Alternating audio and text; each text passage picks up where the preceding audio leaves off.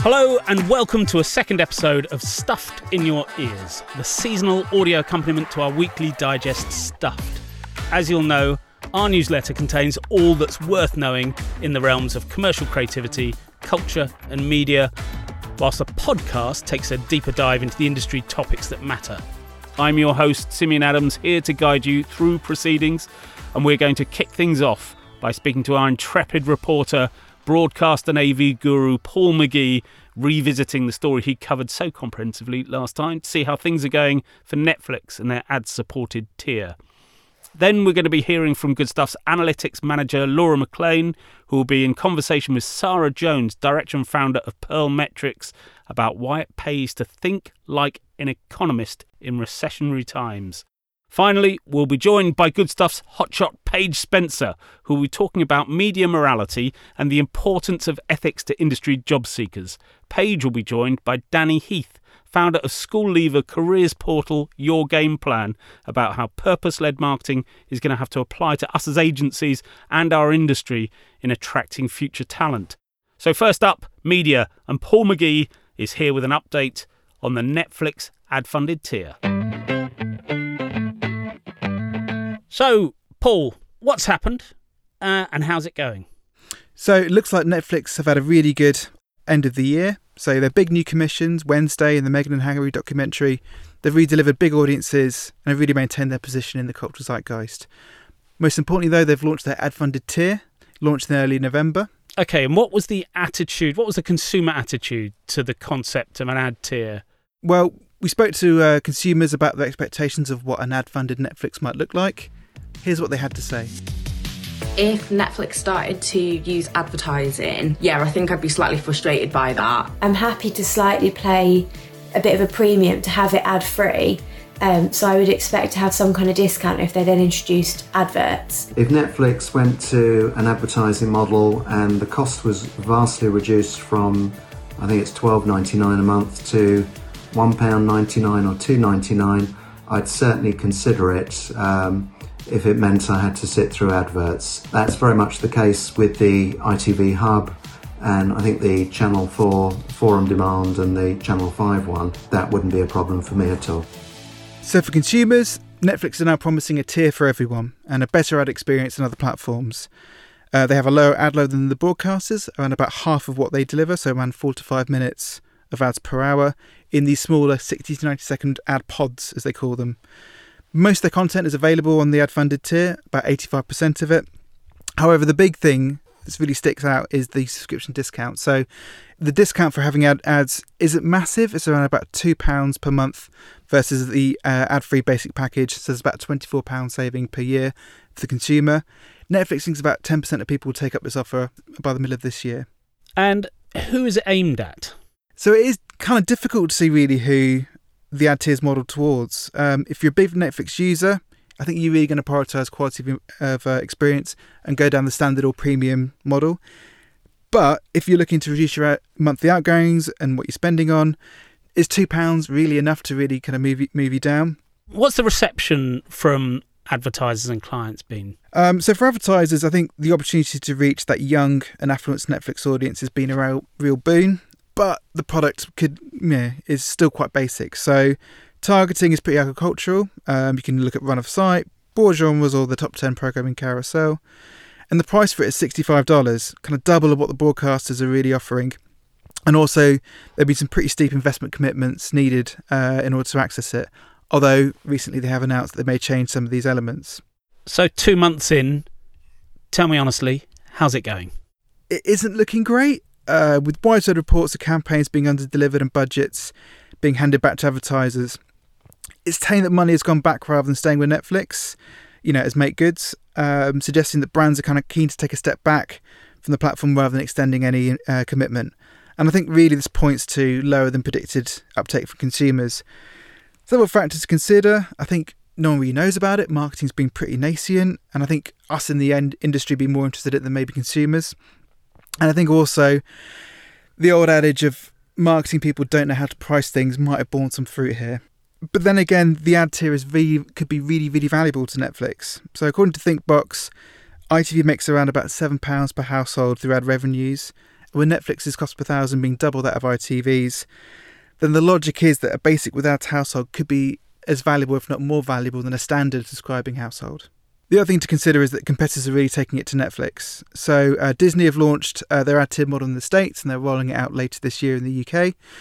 And they automatically move their consumers from the standard tier to an ad funded tier, with uh, consumers given the option to upgrade to an ad funded tier. And in the States, it's brought them really early success. Amazon again continued to invest in Freevee, and Neighbours was taken up by the platform uh, this year. And again, user bases continue to grow here clearly, I don't think Netflix is going to throw the towel in, um, but they and the market need to evolve their understanding of how it's going to work. So if they want to make their ad-funded tier a success, I think they should really kind of fix that basic price tier differentiation to attract more users. Uh, so far, that unwritten value exchange from users to Netflix isn't really compelling enough. And while the content is there to drive a happy audience, their expectations of what they uh, want in return for ads seems to be at odds with what Netflix is offering them. Thank you for that, Paul. Clearly one to keep an eye on. Next up, is it time to say stuff the recession?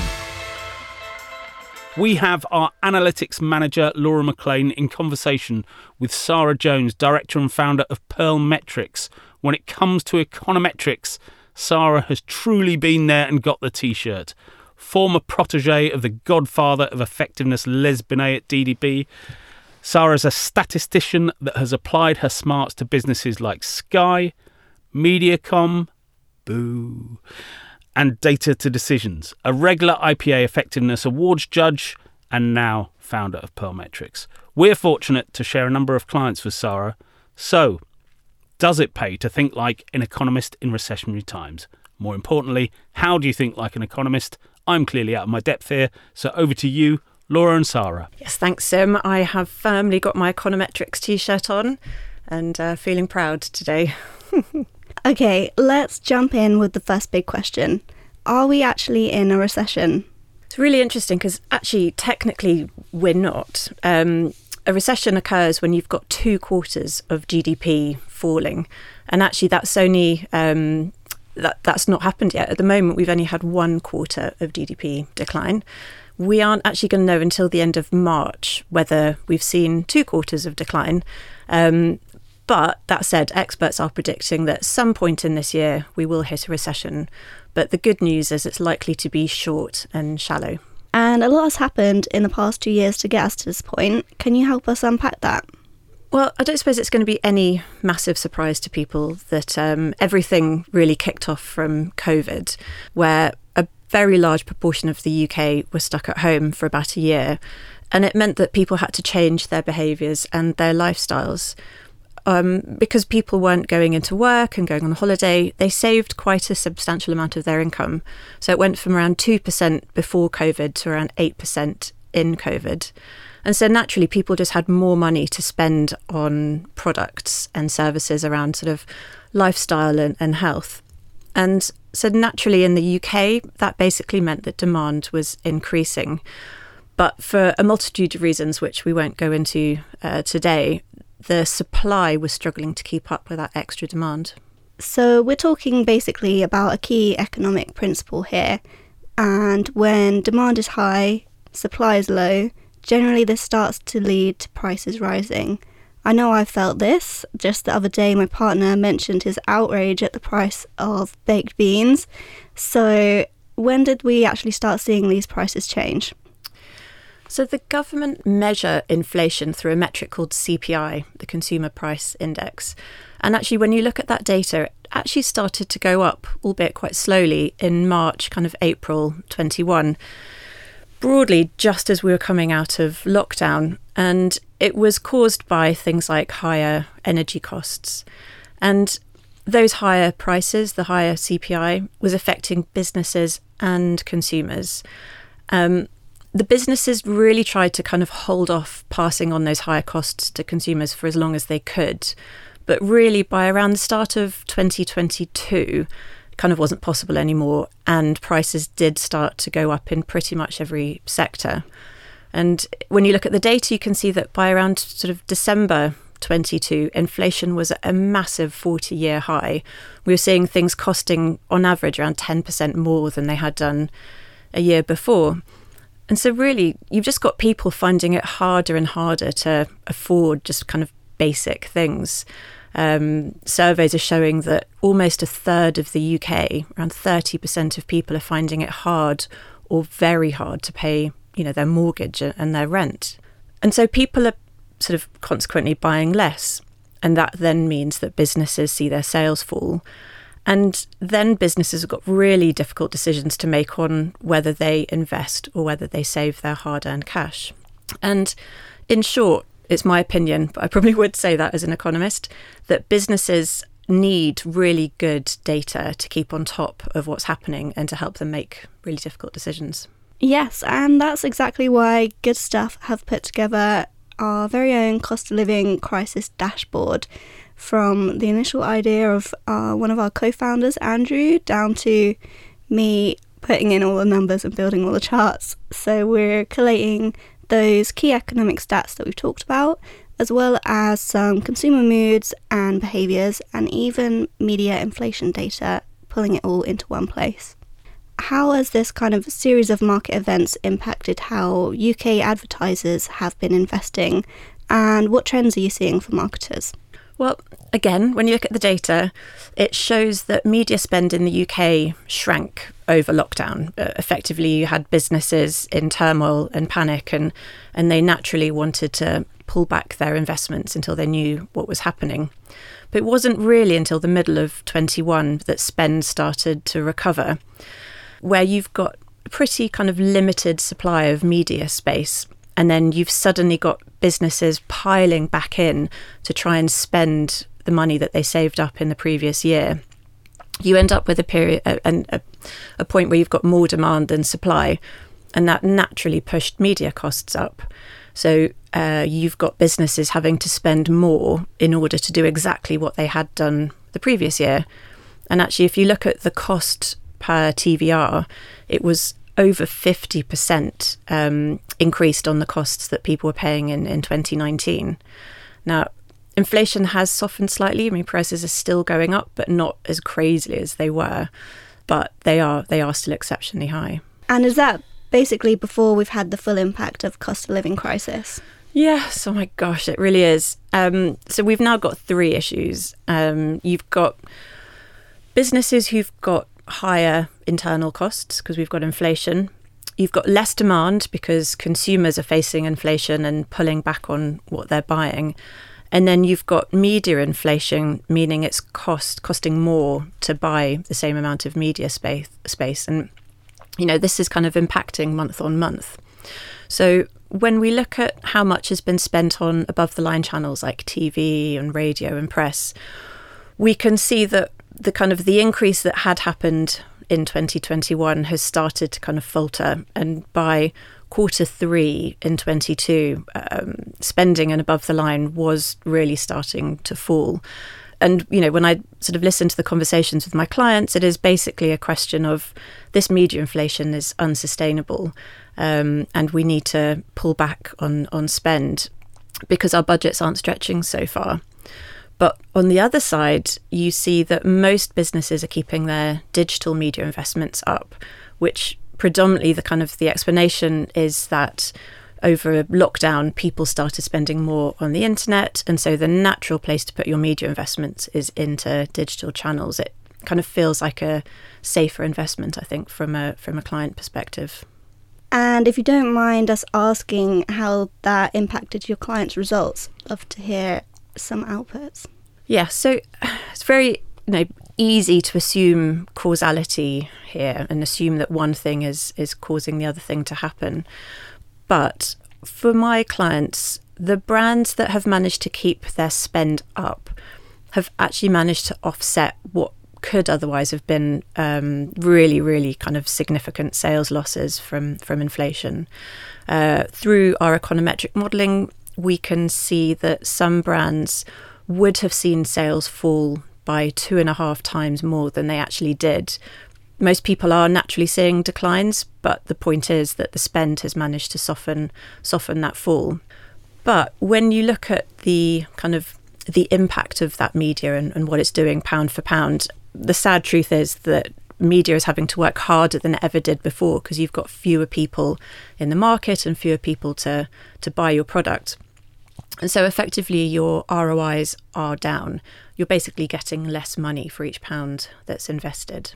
Okay, so looking ahead, what do you think we can see from marketers across 2023? Well, the IPA have just published their latest bellwether report, and actually, it's got loads of positives in, which is really fantastic to see. So, whilst the overall kind of view is that spend is going to reduce in 2023, actually, around a third of brands are saying that they expect their budgets to increase in the year.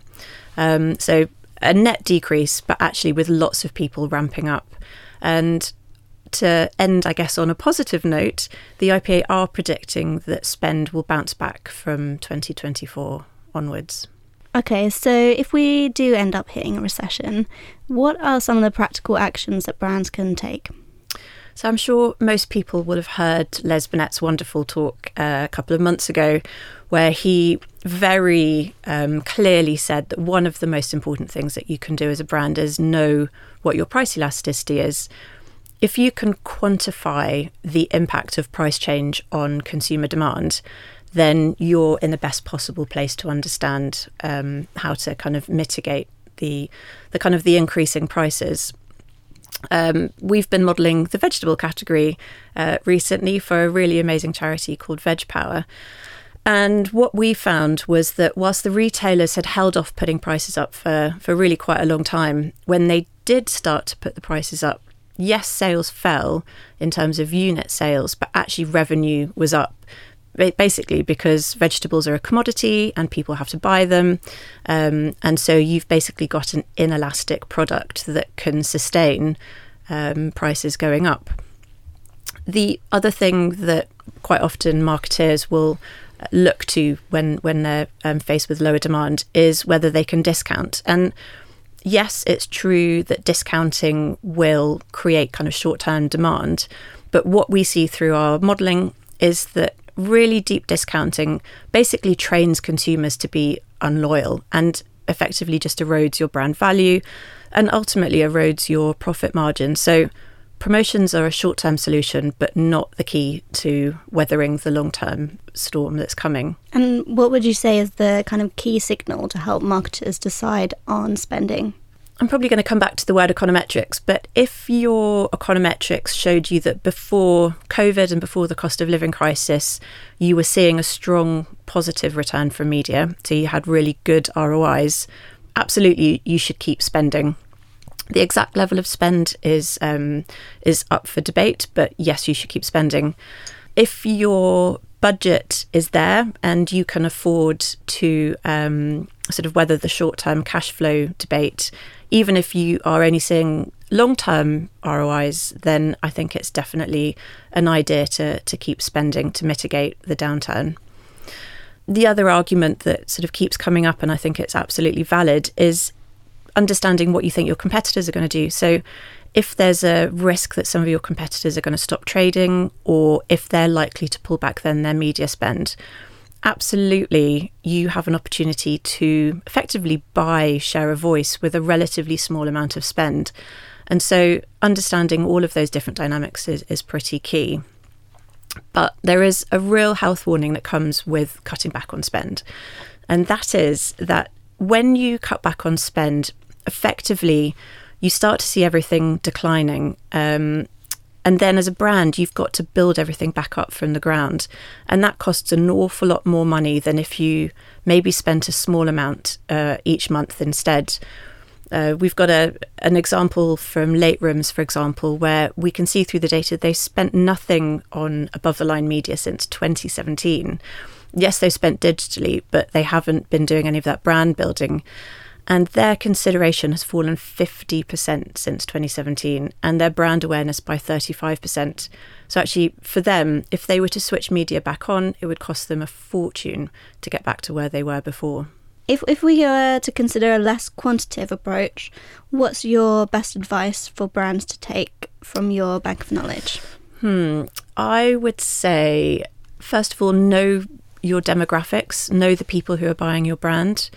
Um, cost of living crisis is having a massively disproportionate impact on different groups of people. Now, it's absolutely no surprise to hear that lower income families are feeling worse off in this kind of period of high inflation.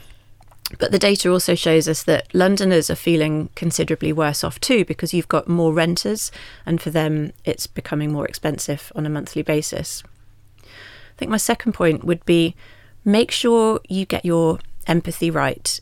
Talk to your consumers. This is a time for actually going and hearing how they're feeling and making sure you understand that really clearly. Your communications have got to be empathic, and you can't afford to assume that you know what they want to hear. I have worked for several years with a fantastic company called the Empathy Business who go and work with brands to make sure that all of their communication, both internal and consumer facing, is as empathic and impactful as possible. So do that well, and and you're and you're singing really. And then my third point sort of links in with that, which is get your creative route right. It's the single biggest factor that most brands have got within their control to impact how well their media behaves. And actually, when you get your creative right, you can you can double or even um, triple the impact that you see from your media. So to recap, how do you think like an economist? Wow, I mean, it's got to be data, data, data. Just surround yourself by data and understand what's happening so that you can make informed decisions. Talk to your consumers, do research, and piece the two things together. And then, if it's available to you, talk to consultants, talk to econometricians like me, whether it's about your brand or whether it's about sector wide insights. We're always really happy to help. And if you really don't know where to start, get in touch with the Strategy Hub here at Goodstuff and we'll hook you up with the cost of living dashboard. So to finish, let's let's go back to Sim's crucial question as well. Does it pay to think like an economist? I'm not going to discuss my salary. Um, however, yes, it absolutely does.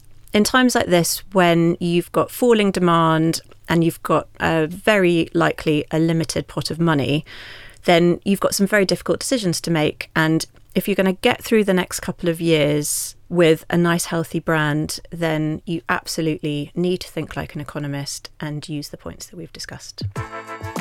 Thank you, Sara and Laura. Not all of that went over my head, so progress for me indeed. Finally, we've got Paige Spencer, Goodstuff Planning Director, speaking to Danny Heath, founder of schools careers portal YourGamePlan. Now, attracting diverse talent in, into the industry is a particularly hot topic at the moment. Uh, there's been the Advertising Association's paper on on recruitment and attracting future talent. Uh, published recently, there's been VCCP's excellent study on attracting future talent, uh, which identified six barriers we need to overcome in this area. Uh, so much to understand and so much work to do in this area. So take it away, Paige. Thanks, Sim, and thank you so much to the Stuff team for having me. Really excited to be here today. And we're also really looking forward to sharing with you all some of the research that we've done to better understand how young people view morality in the media industry, and then also what some of the barriers are to them to pursuing a career in this direction. I'm joined today with Danny Heath, founder of YourGamePlan, to help dissect this thought piece further. Thanks for joining us today, Danny. Not, not at all. Thanks for having me, and lovely to see you, Paige. Lovely to see you too. And Danny, as you know, attracting new and diverse talent is something that's really important to us at Goodstuff, and actually something that's really important uh, to me as well. So I actually came into the industry via an apprenticeship. I uh, kind of like come fresh out of school and decided that university really wasn't the career path for me for a number of factors, really. But I felt that there was a lot of pressure coming from all different directions. Um, and really can't thank the agency that took me on when I first started and kind of like gave me that opportunity to get to where I am today.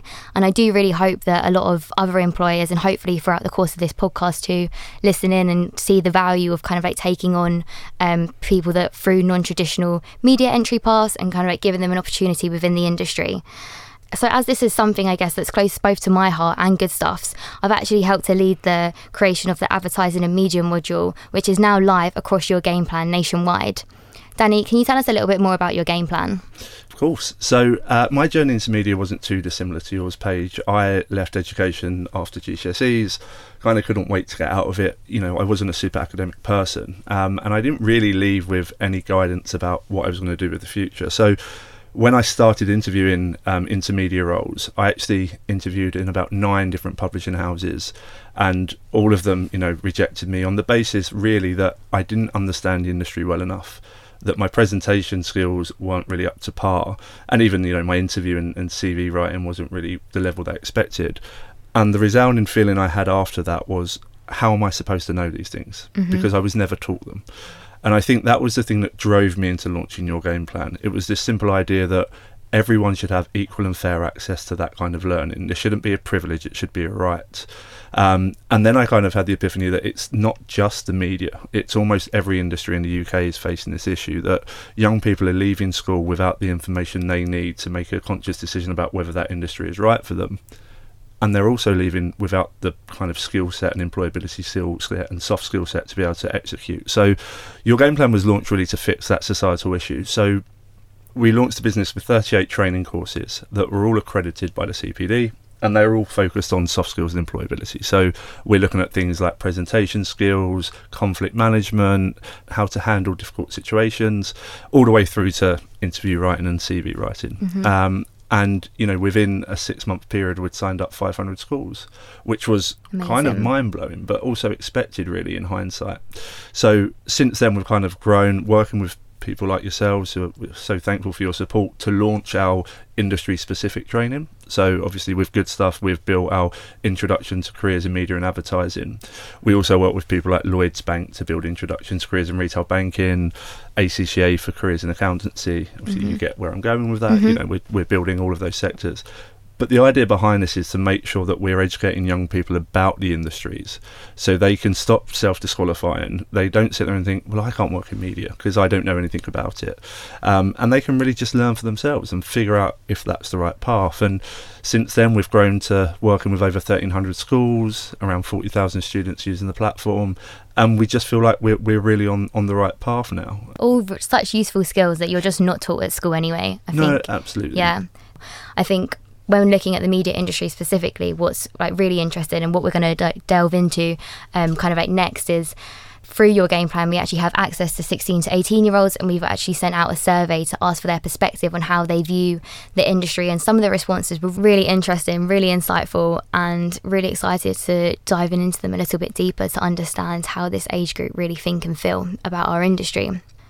So, the first question that we asked was around feelings towards advertising to this group of young adults and would they consider the industry as a career? Danny, what were the general what was the general vibe? Yeah, I mean, I, I don't think there was a single general vibe, which is kind of always always the always the outcome when you when you survey students like this, because there's so much independent thought, particularly in, in these generations that have so much access to information. But come, a couple of things that come out was was certainly a theme around mistrust, Mhm. and whether that was towards the media in general, which is something we'll come on to later, or around advertising in general, that was definitely a vibe that come back.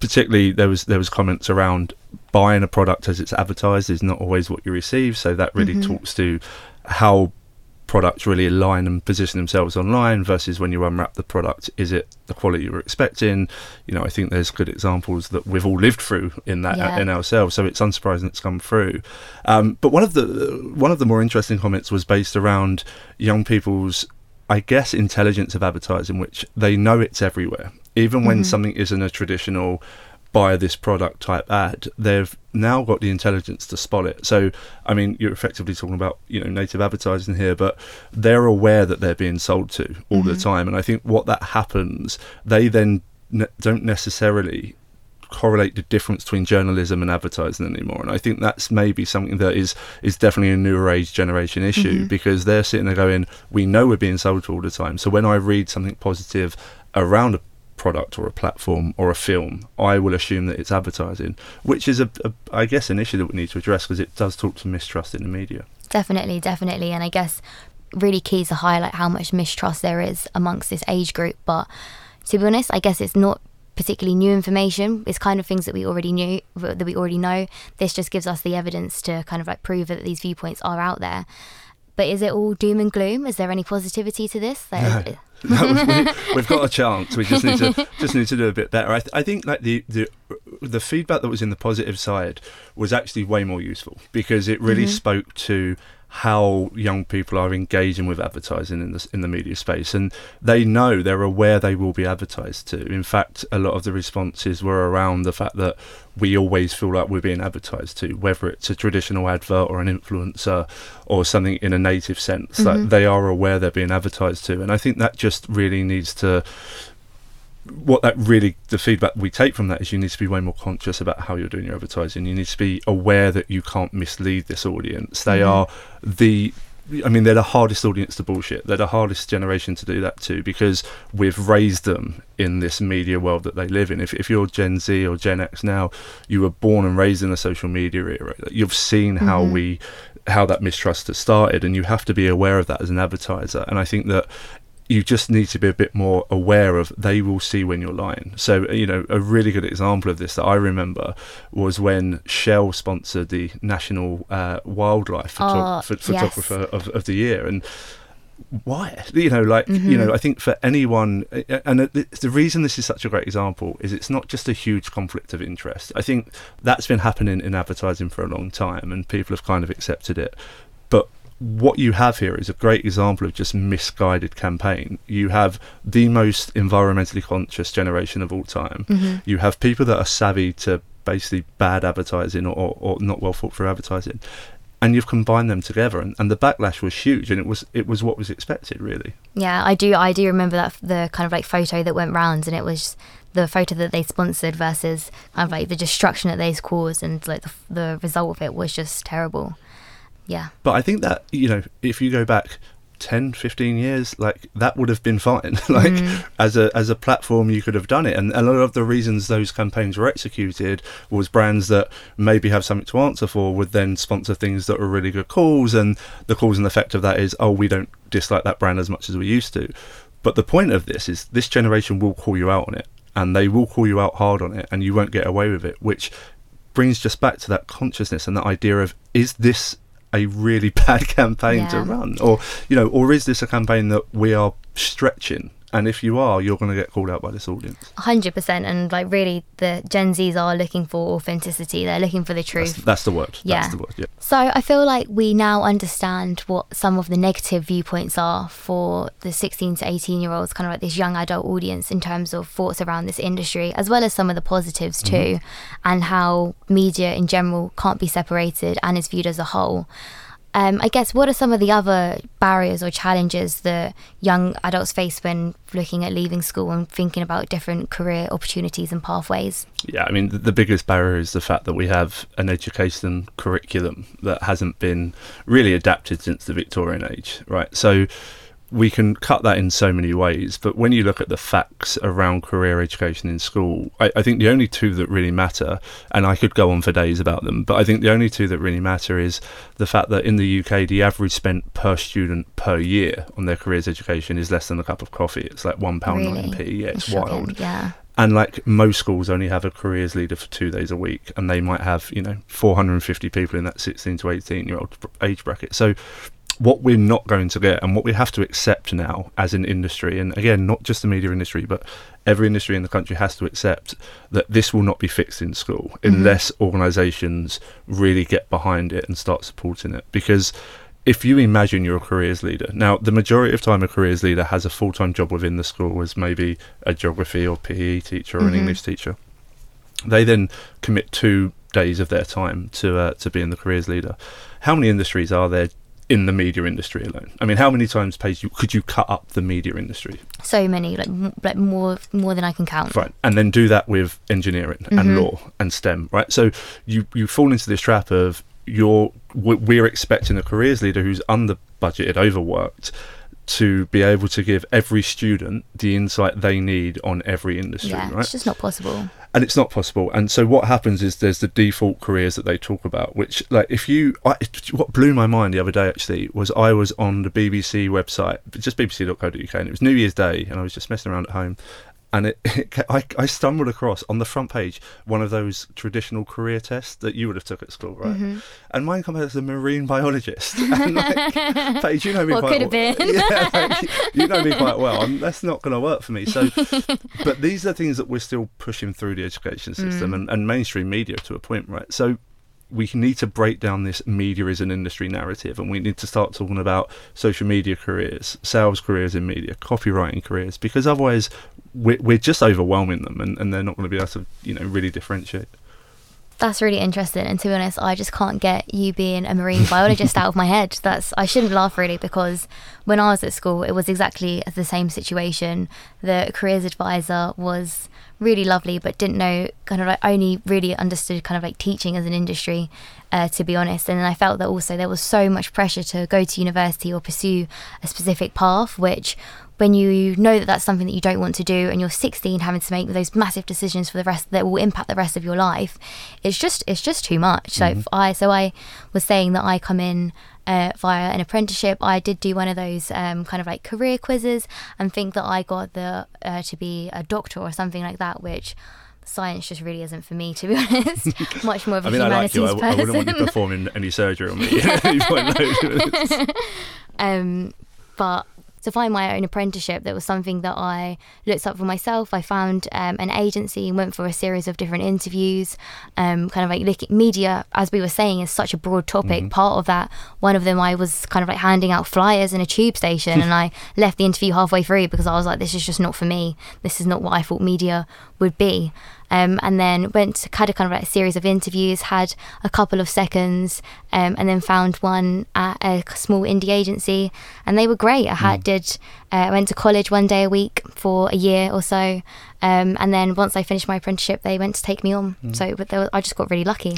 Yeah, you did. I mean, I think it's it's everyone gets that point of luck. It's about whether you take it or not, right? And I've always felt luck plays an important role, and I think that's what we should be doing, eradicating the luck aspect of it. It should be, you know, it shouldn't you shouldn't need luck to have a successful career. And it was really interesting hearing your point about the pressure around going to university, and that definitely still exists. But you know, if you look at what Rishi has decided to do with the current curriculum and, and the pressures of, of maths now to 18, and look, I'm relatively agnostic about this. Like academics are important for so many professional people we need and are lacking doctors scientists. You know we're not mm-hmm. producing them at the rate we need to. So it's not as black and white for me as this is terrible. What is bad about it is the effect it has on young people who are forced into academic pathways who are not strong academically. This isn't just about them getting bad grades, it's about the terrible impact it has on their confidence.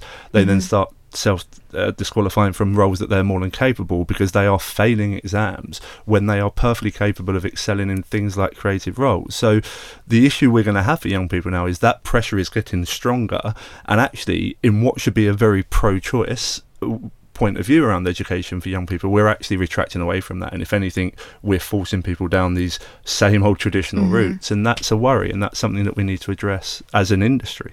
I guess what can we do as a collective to take action and really help move this on further? Yeah, look, I, in my opinion, and an opinion that I know is backed up by a lot of careers leaders and a lot of teachers, the thing that we need to focus on as you know employers in all industries, but you know even more so, particularly in these creative industries like media, is we need to support a work experience. There is a shocking number of students every year that still don't have work experience.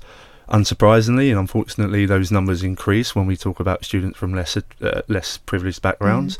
And you know, we're still looking at 25 to 35 percent of, of kids not doing work experience. Like we still live in a who you know world, and media, PR, these kind of industries that is heightened in. So what we're faced with is a very small amount of young people getting that experience, building contacts, understanding the work that's happening, and you know that's a really easy thing to fix. Like if you're a media agency or you're a publishing house all you need to do is contact your school and say look we will take five of your students on for work experience every year. We might take 10 like you know even if it's one it's a really thing to do really simple thing to do it's just reach out and then they will put you on record. They will then contact you. You know they are crying out for support in this space and practical learning i think in careers is the absolute best way to do it. And by sending that one email and supporting those five or six kids during work experience, that's how we do this. That's how we move it forward. It's one of the hardest things for, for the schools to sort out themselves. Mm. Every school in the country, their careers leaders email address is on their website. So for the schools in your town or your community, like just Google them, find their careers leaders website, email them, and offer work experience in your organisation. That is all you have to do, and then they will contact you when they're ready. 100% that makes sense. And I guess beyond the step kind of like after that and the step beyond that is making sure that you give those students the best possible experience when they are having the work they're doing the work experience Yeah, too that- showing them whatever regardless of whatever industry it is like what that what it is a day in their life is like how this Yeah. career could actually fit for them. And i guess linking back to the values that we saw shine through from earlier around kind of like truth and authenticity making sure that this experience of work experience is right for them and mm. it helps them consider media as a career moving forward Yeah, I mean, don't do half a job. Like, I think that, that's a very good point. Like, if you're going to do it, commit, right? Make sure mm-hmm. you do it properly. Make sure you give them the exposure they need. Make sure they feel valued, you know, and, and make sure you can show them if it's the right career for them. And, and again, we've talked about this a lot, but I think it's important, particularly for young people, you know, don't bring them in and like get them to do everything in the company like the common misconception of work experience is Just bring- boring admin yeah tasks, like yeah. don't do that like if you're if you're a, a media agency like i've put them in the programmatic team for a week or put them in the social team like Mm-hmm. make a decision and, and talk to them maybe about where they want to be but give them a real experience because bounce them around every day for two hours from department to department like, they don't want to work in your finance department. Like you're a media agency they want to they want to learn about ads. Like so make sure you plan it properly. Mm-hmm. You reach out to people who have done it before. Like reach out to us at YourGamePlan. We'll help you do it. You know it's a really simple process but yeah absolutely do it properly. They might want to work in finance. they don't. No, absolutely. And I think that I guess that that finishes our, our chat really nicely because we know that media can be questionable. There's a lack of morality that's definitely present. And actually, our survey evidence only back this up further. We know that in order to engage with the future generation and Gen Z, we really need to align to their values. We need to be more proactive when talking to schools and helping them because they can't do this on their own. It's too much of a big task. Mm-hmm. It's too much of a big task for us alone. We know that we can't change the world single handedly, but actually partnering with YourGamePlan, having the advertising and media module out there, hopefully helps provide that additional layer of education and also helps to provide a thought starter for our industry as a whole. This chat hopefully has been useful just to understand the challenges that we do face and the barriers that we are currently existing in terms of young people entering our industry. I don't know about you, but I thought that was brilliant. Great to hear more about the inner workings of YourGamePlan, an initiative and cause, as I said earlier, very close to our hearts, and why we made the decision to sponsor their media and advertising module. Watch this space for more to come on that. So that brings us to the end of our second Stuffed in Your Ears podcast. I hope you found it interesting and useful, and as ever, I'd implore you to give us feedback either way. So feel free to drop me an email, simeon at goodstuff.co.uk. Also, if you're keen to join us on a future episode, do get in touch. Until next time, it's a big thank you to all our contributors and to you for listening. Be good.